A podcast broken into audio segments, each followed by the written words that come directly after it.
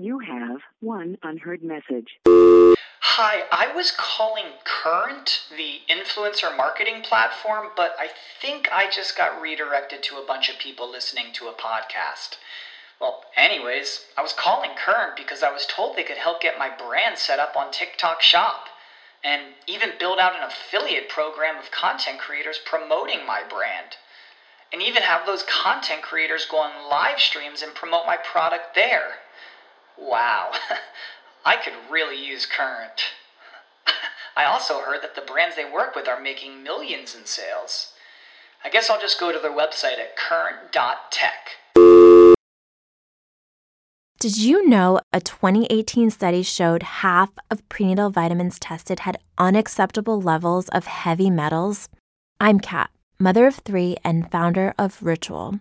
When I was four months pregnant, I couldn't find a prenatal I could trust, so I created my own. Ours is made traceable, third party tested for heavy metals, and recently earned the Purity Award from the Clean Label Project. But don't just take my word for it. Get 25% off at ritual.com slash podcast. My name's Stuart Wright. This is the Britflicks.com podcast, and today with me I've got Andy Starke, producer of A Field in England, the new Ben Wheatley movie. Hello, Andy. Good morning. Morning to you. Are you back in the southwest at the moment? I am. I'm at home in Dorset, and it's actually sunny. So it's the first time I've been home for about two weeks. So it's very nice to be here. Have you been just what pol- polishing the film off and then doing all the uh, the junkets? Uh, just we just we had the film screened in Karlovy Vary, which is um, in um, the Czech Republic. Okay. So that was kind of actually the first public screening, um, and then we came back to do the Brixton premiere, and then they very kindly but slightly weirdly rang us up and said, "You've won a big prize. You've got to come back." so, so we had to go back to the Czech Republic on Saturday and come back again and do a lot of Q and A's. But it was very nice. It was a very nice, very lovely thing to actually win something at a major festival. It was quite amazing. So Indeed, indeed, yes. Um, now, you, you you've worked on on um, the previous three films Ben Wheatley directed, haven't you? That's right. Yeah. So so there was an ascend- there was definitely an ascendancy in terms of production, not values, in terms of budget. So you've got Down Terrace, which was the the very entry level film, and then Kill List, and then Sightseers, and I'm guessing the budgets went up with those two. Yeah, I mean, Down Terrace was was a film that we paid for. Ben and I just paid for ourselves, and Yeah. Rob Hill actually. So we all just put a couple of grand in a pot and said, "Let's try and do something." Is the seven thousand true? Is that is that that's what I've read? No, that is that is what it cost to shoot. I mean, the, the, the really dumb thing that we did was put some music in it. that, you know, so we which ended up costing more than the bloody film to clear the rights. So you know that was um, a, that was a classic uh, learning on the job rule that we broke. First of all, was never ever try and put people's music, licensed music, in a film because that costs a fortune. Um, but no, the actual you know, to actually shoot the film cost about six seven thousand. Yeah. Um, but you know, no one got paid, um, and obviously none of us are that young, and we all knew we all come out of post production backgrounds, and that film it kind of happened that film because Laurie Rose, who's been the DP on all four films, had kind of got to this point where he said, "Look, I can get some kit and a crew. Anyone got a script?" And obviously Ben did, and we kind of joined and you know went for a drink one evening and said, "Well, why don't we just do it?" the big lesson learnt there, and I must admit, in, in a film I'm trying to make, that's exactly what I've been told. You can't have Sheena as a punk rocker by Ramones, so take it out. yeah, um, it's you know it's a shame. Um, I mean, and then this was it was kind of interesting because it actually sort of folds back into field in England. So you know, one of the things again with that was was it was you know Ben was under a three line whip not to have any licensed music in that. And then, of course, classically, it was you know, are we you when you edit a film, you you know, you generally put some sort of temp on there, and that's obviously one of the things that we've learned over the, the four films is to try and get your original soundtrack in as early as possible. And again, we've worked with Jim Williams, who's our composer, um, and he's, he's a friend. And you know, to, to to attempt to sort of Ben will, you know, he'll meet him before we even start shooting the film. Yeah, it was interesting that that Ben Ben said that at the at the Q and A that about that kind of if you listen to some fantastic music that you're very familiar with that you're trying to use as a guide, and then you say to a composer, "Can I have that, please, but slightly different?" you're you're not going to get that, are you? No, you're all exactly. You just fall in love with it, and you know we absolutely did that with Blanck Mass. You know that we put that on for the, the Shearsmith coming out the tent moment, Mm. and we're like, oh god, that's amazing. you know, and it was um, it's, it's one of those incredible tracks. You know that I think that moment is so powerful, obviously because of what Reece does, but also it's because the music is it's it's such an amazing track. It's quite uplifting, and I think and, and quite and it's like that's a real moment of enlightenment in the film. And you know, you, you'd be tempted to put something really doomy and horrible on that, but actually because of what he does and the music, it turns into this kind of almost like a it's like a pivotal moment in the film, you know. And I think and that was something that we just we all sort of sat there and went, oh god, that's incredible. We can't not have that. So thank God the Blanck Mass uh, were very reasonable let us have the track, which is very nice of them. Indeed. I mean, yeah, I must admit that the uh, for for anyone that's not seen um, A Field in England, the, the the the soundtrack that actually goes on the final film is is quite amazing, and it's it it. it it is almost like chapters in the film itself, isn't it? The, the music, it's not sort of one continuous signature, is it? It's uh, it, No, it, not at all. I mean, I think it all sort of changes in tone and the style of the music, you know, and that, that was, I mean, music's obviously a big, big, big part of all the films, you know, and it's, it's the, the kind of unsettling nature. So certainly something like Kill List, you know, I think you're kind of, the sound design and the music is something that obviously Ben spends a lot of time on. And, you know, I, always, I always think Kill List is a bit like a kind of leaking boat, you know, or a listing boat as a film. You know, you're kind of, you're kind of wobbling from side to side. Nothing, there's no solidity in the in the end, the last act at all, and that's why it's so unsettling and so disturbing because you just don't know where to root yourself. did, did did Neil and Michael both have sort of slightly different sound signatures in Kill List? Is that is that right? Is, where they were kind of the sound mix that sort of indicated scenes they were in when it was the darker moments, as it were.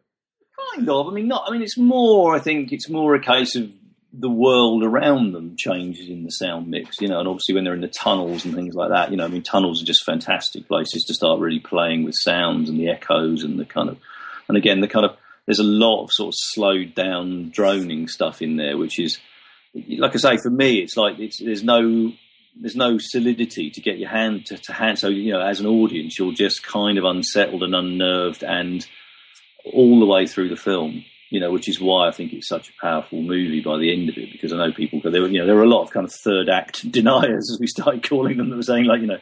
Oh, what did that? You know, I love the first two acts, and then it all turned into this. And I, and I, for me, it's kind of flagged all the way through the film. You know, what's going to happen. Well, I mean, that's that's the beauty of a good film. I mean, that's why I can't wait to watch um, Field England again because I know there was signifiers all the way through, and I made notes of stuff because when I was reviewing it, I often do. So that helped sort of keep track of sort of things that Reece was saying. And th- there seem to be clues in everything he says as to where we were going. They're not overt, and I must admit uh, that's what I was saying in the review I wrote on the site that certainly Amy's scripts, certainly The Field of England and Kill List, they don't go big on exposition, but certainly what you observe and what happens marries up with where it ends. I don't think for one minute it's sort of just I'll just do this because it'll be fun. It's about the world you create, isn't it? And as long as hmm. the rules work in the world that you create, I mean, they are in a mushroom circle, and you know there is folklore about that. I mean, that is true. You know, that the, the time and space are different. You know, well, it's not true, but it might be true. Who knows? Yeah, yeah, yeah. certainly true in terms of folklore. That time and space work in different ways inside mushroom circles, and that's kind of the point. You know, that, and you know, I think the journey is, you know, it's almost an emotional journey as much as a narrative journey. But the narrative journey is, I mean, there's certain things that happen that are kind of strange, like people coming back to life, and you know, kind of things like that. But in terms of where the characters go, it's what they turn into and what they've learned that is actually the story, rather than the wandering from A to B sort of picaresque style film, you know, that people might be more used to, I suppose.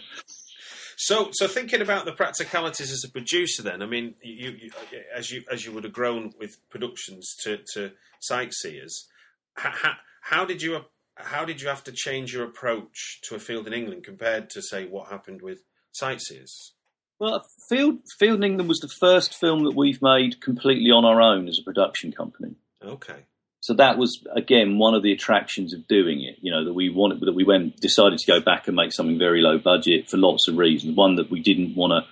I mean, the worst thing I think about production is you can spend your whole life talking about making films rather than actually making films.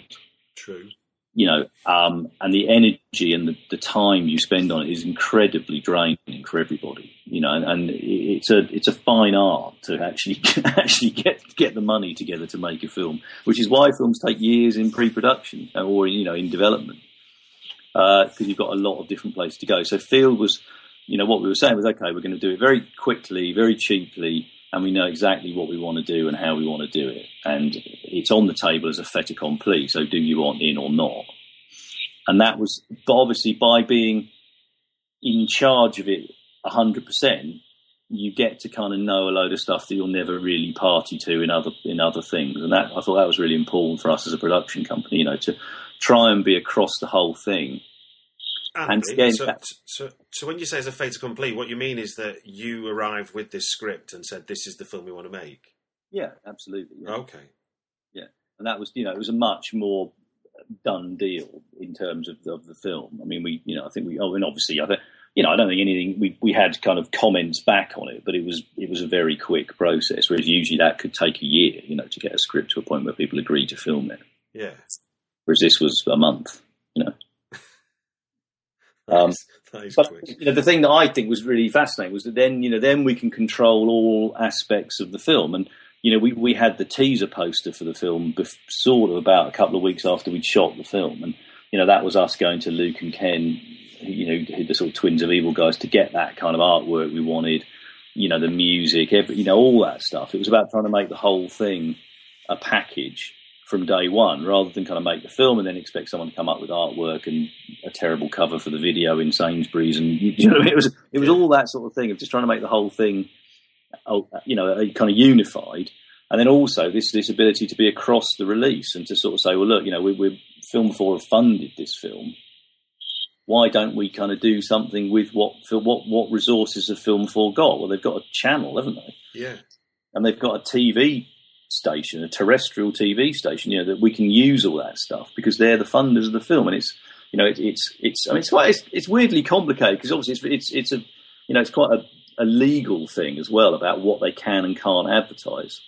So it's it's it's not as straightforward as it might seem. This kind so, of thing. Oh right, okay. So cross-platform advertising. That obviously we, you, what you mean is the sort of stuff we naturally associate with Sky or BBC, where they tell you everything that's going on there is legal constraints about what you can. Yeah, no, there are. So you've got, you know, and they have to be. They're very, you know, there's a lot of compliance stuff and things. So you can't just blanket sort of do whatever you want. Um, so that, that was kind of interesting. And obviously, what what we've done with with Field is it's a partnership across the board. So it's a partnership with Picture House for the theatrical. It's a partnership with with Film Four and Four DVD for the video. So all of us benefit from all these other things. Whereas usually you would effectively, you know, you would make your film, and in terms of an indie film like like we've done before, you're basically you probably wouldn't have even pre-sold it. You know, whereas obviously with a studio movie, you're you're the whole process is is in in place before you turn over on the cameras. So you know, with an indie film, you would you know you'd hope to get a festival screening and you'd go out there to market with it, and you'd hope someone comes along and writes a check for the film. And then, you know, then you've got that weird process whereby a distributor will put it in the cinemas, which is kind of a loss leader for home video. But the way it works is that your your share of home video pays for all the losses in the cinema, which is uh, doesn't really work in terms of low budget films. No, it doesn't. No, that sounds like. Um, I mean, I'm, i have not done any of these contracts yet. The only thing I've done is, is album contracts, and they sound very similar. Yeah, it's a similar thing. It's, it's the cross collateralization, isn't it, across yeah, everything? Yeah. But obviously, the, the problem is that you know, for me, as a low in, a, in low budget movies, you know, these people are making these films and they're not being paid very much money. I think people don't realise that. You know, I mean, telly is actually paid better than film in terms of low budget stuff. So you know, the people we use are used to making adverts or television and that kind of thing, and they'd be paid way more money than, than we're paying them to make films. So it's a kind of a labour of love, and we're lucky that we've got a group of people that we work with over and over again that are happy to do it. And you know, we all have a good time making the film. I mean, the film was brilliant. It was really great. You know, there was no, it was hard, but it was really good fun. And um, you know, I think that's the thing for me as, as, a, as a producer. You know, that we we have to show a return on the film because we're all on a profit share on the film. So if it makes money, then everyone else gets more money. So that's my kind of responsibility, isn't it? You know, we've got to do that. And this was why we ended up with something like Field, which, you know, okay, you know, with the best will in the world, is a kind of left field avant garde kind of movie. I mean, I don't think that negates people liking it, but I do think I can see that it's not going to be in 400 screens in the UK. Yeah, yeah, yeah. You know, so you know what we need to do is kind of put our best foot forward and, and make it work, and everyone benefits from that, and then we can go out and make another one. Whereas, you know, to kind of just money grab, to do it in the traditional way probably means that everyone would have lost money on it, which is no good to anyone. And can, can has, has has the reaction from um, from Film Four, I mean, and Channel Four been been sort of sounds like this could happen again for other filmmakers or even yourself.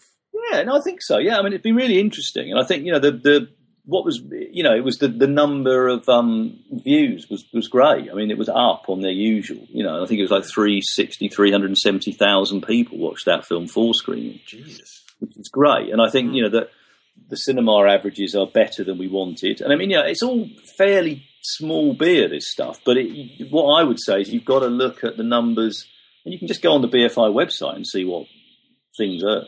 yeah, yeah, yeah. And the, the reality of this stuff is you have to add up the budget of the film, the P and A costs of the film, which is the print and advertising costs, you know, plus the amount of home video these things are going to make, and, and and then you've got, and then you know, the revenue back from a cinema is probably a third of the ticket price. So it's a kind of weird one. It's, it's a very complicated thing, and it, it, it's a, you know, it, it's um, it would be really. I think it's quite weird. I was saying to someone the other day that it's kind of odd that we've been the film that's been laid bare in public slightly. You know what I mean? With all the numbers being everywhere. yeah, it is, it is, it's interesting because film doesn't do that, does it? Generally, it's very, No, it's I- very I closed people shop really in that sense. surprised by how little some of these things make and, and how much some of them cost, you know. And that, but then that's the reality, isn't it? I think you know, in terms of distributors, there it's about all the films they distribute in a year, isn't it? You know, Yeah. so they could they could be doing hundred movies, so it's across all those films, and it's all about. Yeah, whereas you know, obviously, as as a producer, you're probably working on one or maybe two and it, you know, so you have to make it work, and that's the thing. I think you know, I I don't expect every film to suddenly have this model, but I think there's just the reality, isn't there, to to the UK independent film scene. But isn't it? I mean, as I understand it, I mean, it's a it's a pretty. I mean, Scandinavia enjoys this kind of method, doesn't it? The whole the the, the idea of using TV as part of your distribution model, because obviously your domestic audience is going to come first. I think it's coming everywhere. I mean, certainly I know in France it's actually illegal to screen a film. You have to have a certain window, and that's kind of part of their constitution. And you know, and on the one hand, I think that's that's great. I love the idea of the author's rights in France. I mean, they really care about the artists. You know, it's it's actually a legal requirement in France that, that the artist who creates the product has a say in it, which is hmm. amazing. But I think for up for me, the reality of say a film like this is you've got to look at I don't know what would be an equivalent movie, but if you looked at an equivalent movie that had the traditional release pattern, what would happen? And, you know, and what you would get is eight to ten screens, maybe. And What then did- it would I mean, for. I'm interested. What did what did sightseers get? Was that was that over hundred or? Sightseers was relatively big, yeah, and it went up actually in, in screens, which is amazing. I mean, I mean the biggest successes in kind of indie cinema, you know, certainly in my world, are things like Submarine and Four Lions, you know, Yeah. that, that really broke out of that sort of thirty screen place and, and went on to kind of make actually a fairly significant amount of money, and that you know that's kind of interesting, isn't it? You think, well, you know, how do how do you do that? But I think you know it's just the reality of it. That's what we would have got. You know, if you lived in Wales or Scotland or the Midlands, you probably wouldn't even be able to see the film. And I, and for us, obviously, we want as many people as possible to see the film. You know, because it's our. I mean, it's you know, I mean that's the other thing. You know, that ultimately, I you know, I think it's the best film we've made. It's and I you know I love the film and it, you know making having a, a bad film with an interesting release pattern is not very good. you know, that's no good to anyone, is it? Yeah, Um, and I think you know, but I mean, for me, that you know, the film is the most important thing, and what we do with it is you want people to see it, don't you? And you want I people must to get. I must admit, Andy, that was because obviously mo- a lot of the news around the film was the, the sort of para news, as it were, was this idea of the release pattern, and it was kind of like the off off the hand comment would be, yeah, and it's this black and white psychedelic movie. And, and there was it was almost like the watch was to see how does this release work as if as if the film doesn't matter in the pro doesn't matter how you release it like you say but if the film's not good then the release pattern will, won't prove anything, will it? And I think you need the product to make this. Absolutely, and I mean, I think it was um, I think it was Aki Kaurismäki, wasn't it, who said that you've got no idea whether a film's any good for twenty years. you know, um, I kind of think he's probably right. But I, you know, in terms of like I say, yeah, I mean, I was very much. We were always, uh, you know, didn't want that to overshadow what a good film is. And I, you know, I mean, I think you are in danger of that. But again, that's just down to you just got to put your best foot forward, haven't you? You know, if someone wants to write, I mean, it's and you know, what's the other phrase? Don't don't read your press, measure it. You know. Yeah, yeah, yeah. And I think, hey, you know, I mean, I, I think I mean, I, you know, I'm, I mean, I'm pretty open-minded and, and, optimistic about audiences. You know, I think people want to see all sorts of different stuff, and I think they're the same people. That's, I mean, that's. I've noticed that argument when I've sat in sessions at, say, in Cannes at the UK Pavilion, and they mm. talk about audiences and segmenting them and stuff, and they start talking about this idea that there are blockbuster film people and there are indie film people. But as far as I know from all my friends and peers, is that we do both. It's not, you know, We'll absolutely. go and see Iron Man 3 as much as we'd see a film in England and enjoy them both I for. Absolutely agree. I couldn't agree with you more. You know, I think it's incredibly arrogant to suggest you know what people want to watch or don't want to watch. I mean, it's. And it, you know, and, and pretty dismissive of the audience, which is ridiculous. I mean, I think people are, you know, it's, it's just exactly the same. You know, I, I agree. I think people are quite happy to watch very, very different types of cinema. You know, I mean, what it, what it is about is us kind of you know we we, we kind of get the cinema we want to support, don't we? Yeah. Well, well I, I mean, was... there's a great interview with James Gray. You know, did uh, we own the night? Yeah, yeah. He said, um, if you keep feeding people McDonald's, the day you offer them sushi, they're going to go, "What the fuck's that?" and I thought it's a great way of describing popular culture because it's it's very true that that you know if, if all you give people is Iron Man three, then then that's what that's what they'll come to expect. It has to be there has to be some diversity in there. Those things are all about us making sure that the people that are able to just give us Iron Man 3 can't just give us Iron Man 3 by going to support things that aren't Iron Man 3. No, I was going to say, yeah, I mean, it was the, I mean, it's interesting in, in, in the wake of um, Lucas and Spielberg giving their um, this idea that films will just be tentpole events and you'll pay $50 to go and watch one in the same week that um, I think it was the East, the Ridley Scott one, which admittedly was still six and a half million, but in Hollywood terms is is a piss in the ocean. And um, and that got worldwide release, and you know I went I saw that for seven quid at Hackney Picture House, and yeah, there's no way on earth I want cinema to become a 50 dollar no, no, Did you see that website that's selling um, DCPs to um, Hollywood stars for your they put in a cinema in your house and then you get an exclusive DCP. And have you see that story about a couple of months ago? Really? It's like a it's like a love film for really rich people. it's unbelievable. You sort of think that's you know I can kind of absolutely see it. You, you sort of pay about five thousand or something ludicrous to kind of get and for your home cinema. You know, it's a bespoke. It's absolutely ridiculous. Can I ask on on, on just going on I'll just quickly get one question in before we finish on on um, on the sort of scale of the crew. As a comparison between, say, Sightseers and A Field in England, just because they're consecutive films, sure. what was the kind of practical decisions you had to make about the, to scale down the? I mean, I know the cast was small, and that's because it's it's a contained site. But in terms of crew, you had was there any? Con- a massive difference between the two, obviously, is locations. I mean, that is, you know, we what we do. I mean, I co-produce everything with with Claire Jones. I've yeah. done all, all of Ben's films with her, so so we are kind of across all that side of it. And in Field England, we had a very tiny production department. We just had our, our, you know our friend Philly who did it, and she did everything. Whereas usually you'd have kind of four or five people there. So okay. you know it's it's that kind of thing that you that all the departments had less people in them. Um, you have, a, but there's a practicality. Whereas obviously you know, what we did with Field was was make a film in one location.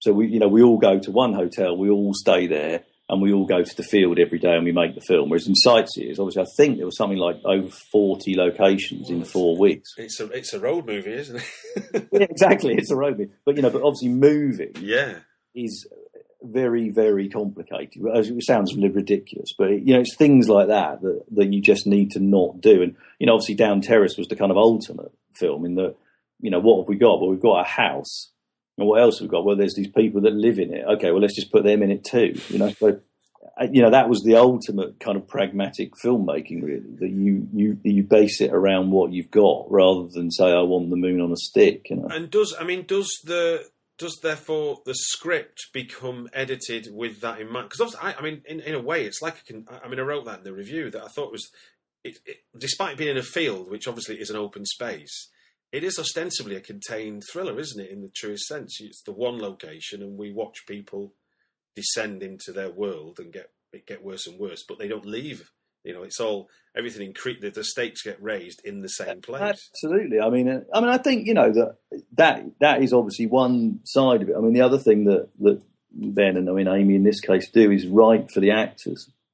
You know, I think that really helps that you you're not.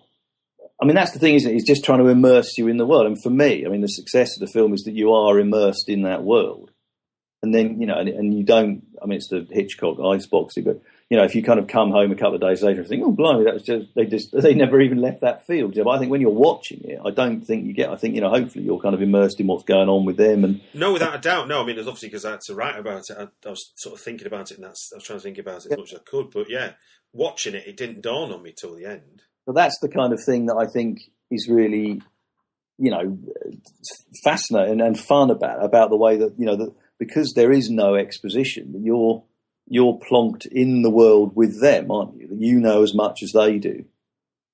You know, yeah, you don't know any more than they do, and that's I think that's the kind of thing that I guess is links most of the films. That... From from from, and this is a quite a geeky question, I suppose, but from a writing point of view, how how how did the um the psycho well the psychedelic bits look on the page, or did they not? No, they were all in there. I mean, Amy wrote the whole thing. I mean, this is the first script film that we've done that is exactly as scripted. So, so I mean, I'm, I'm just thinking of that. You know, does it just go, yeah, and the, and the screen goes mental or whatever, or does it yeah, actually? I mean, obviously, no, no. It was kind of, you know, they they take the mushrooms and they kind of, and then something, and then this kind of trip thing happens. I'm trying to remember exactly, okay. but um, I mean, certainly those, those scenes when they when they, I mean, the bits where they actually stand still, it's like they're they're frozen, as it were. Is that yeah. scripted or is that a decision? Yeah. No, that is scripted. Yeah. Wow. And she put all all that's in that's there. That's really, I mean, that's brave stuff. That's fantastic. That's fantastic, isn't yeah. it? I mean, it's that idea of kind of um, woodcuts, isn't it, and stuff. Mm. You know, that's what you would have, and, and, so no, no, that was all in there. Yeah, absolutely. Fantastic. Well, look, sir. Um, I've had plenty of your time here, so I'll ask I'll ask my little fun question at the end. um, and you've already you've already hinted that there might be a clue, but I'll let you. I'll give you the floor. So if, if, if there was a chance to reboot, if you could reboot a film from as a producer, you could take this to Ben and say, "Look, we're doing this." What would it be? Okay, well, he's quite. We've actually literally when I when I came back from my running around Europe on field in England, I did have the contract was in the in my on my doorstep. So we've just licensed this book which is the original basis of a film called They Came to Rob Las Vegas. Okay. Which is a kind of 1966, I think, kind of heist movie. Wow, it's not one to know either. Um, oh, it's great. It's really good. It's like um, so. The basic gag is that they rob Las Vegas, funnily enough, and drive off the truck with the truck, and then they bury the truck in the desert to hide from the police. Yeah. So it's kind of a bit like Reservoir Dogs meets Treasure of the Sierra Madre. So they're stuck inside this. They're buried under the ground with the gold. Jesus, really? And the gold is stuck in the truck, with, and they can't get into the truck obviously because it's a it's a bullion truck. Yeah. It's a bit like a Russian doll thing where there's people buried within buried within buried. Um, and I, I really like it. I mean, the film's a bit shit, but the idea is great. And there's oh, the idea sounds amazing. There's an original novel, so which is um, I think the Fleuve Noir, which is the sort of French, a bit like Italian giallos. You know, okay. They had all these. They had the same kind of thing with these these kind of thrillers that were sort of you know potboiler thrillers that were a big series. So we just licensed the rights to that to the actual original book, mm. which is called A Shroud of Sand, which is um and that's you know we're just hoping to re- remake it basically. So Excellent. Well, there we go. There's literally an there's literally a, a practical answer to that as well as. well, maybe. yeah, watch this space. yeah, because I, I interviewed the. Did you know the actor Kevin Howarth? Oh yeah, yeah, yeah. I interviewed him, and his his was Magnificent Seven, but he didn't have any rights to do it. He was more sort of he'd, he'd dig the lead role in that. Although he did add, "I'm not saying you should redo it." no, no, exactly. Yeah. I Well, look- of Las Vegas, you probably should redo it. Yes, no, I think I think if I think this is the one thing about reboots I've never understood. It's like you know, why make one that's, that's there's a fondness for than than than try to remake one where there is where where it's kind of the ambition was high, but the possibilities were. I thought about scanners again the other day. I know, Oh, I know it'd be really? sacrilege, but I kind of thought about it. Oh God, I don't know. Scanners, scanners is the one I think for. Uh, Oh no, I know, I know, I know. Me and you would be outraged by it, but I'm, I'm not so sure it wouldn't make a good remake. no, no, no. There's there's a lot to be done, but it's kind of it's one of those that whole kind of uh, well Cronenberg's whole train of films wrapped to Videodrome is. Uh, Oh god, yeah, it's McGoohan for me. You know, he's um, unbelievable in that film. Just amazing. Well, look, sir, I've um, I've used plenty of your time here, and uh, I'm very grateful for that. No problem. It's very nice to speak to you. Indeed, indeed. Well, look, good luck with the with other projects that you've got going on, and um, hopefully uh, we can pick up this conversation on other film projects in the future. Yeah. Cheers. Nice. Cheers. Speak to you soon. Indeed. Take care, Andy. Bye. Bye.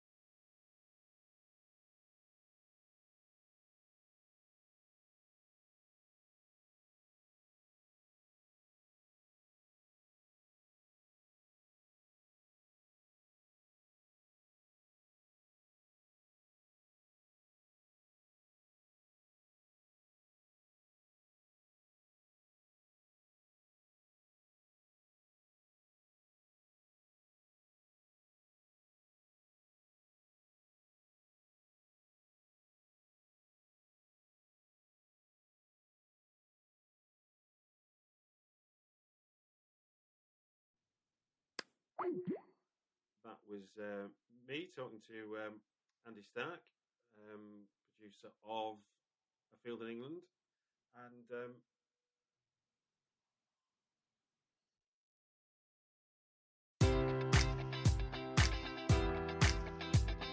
Enjoy all your favorite sports like never before at BetMGM. Sign up using code Buckeye and receive up to $1,500 back in bonus bets if you don't win your first bet. When you register with BetMGM, you'll get instant access to a variety of parlay selection features, live betting options, and the best daily promotions in the business. And with BetMGM at your fingertips, every play and every game matters more than ever. Place your money line prop, or parlay bets with the king of sportsbooks today. Sign up using code Buckeye and receive up to $1,500 back in bonus bets if you don't win your first bet. BetMGM and GameSense remind you to play responsibly. 21 plus and present in Ohio, subject to eligibility requirements. Rewards are non withdrawable bonus bets that expire in seven days. Gambling problem? Call 1 800 Gambler in partnership with MGM Northfield Park.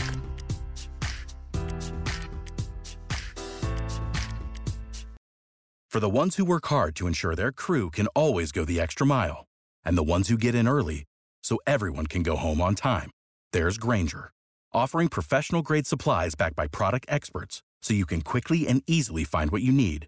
Plus, you can count on access to a committed team ready to go the extra mile for you. Call, clickgrainger.com, or just stop by. Grainger, for the ones who get it done.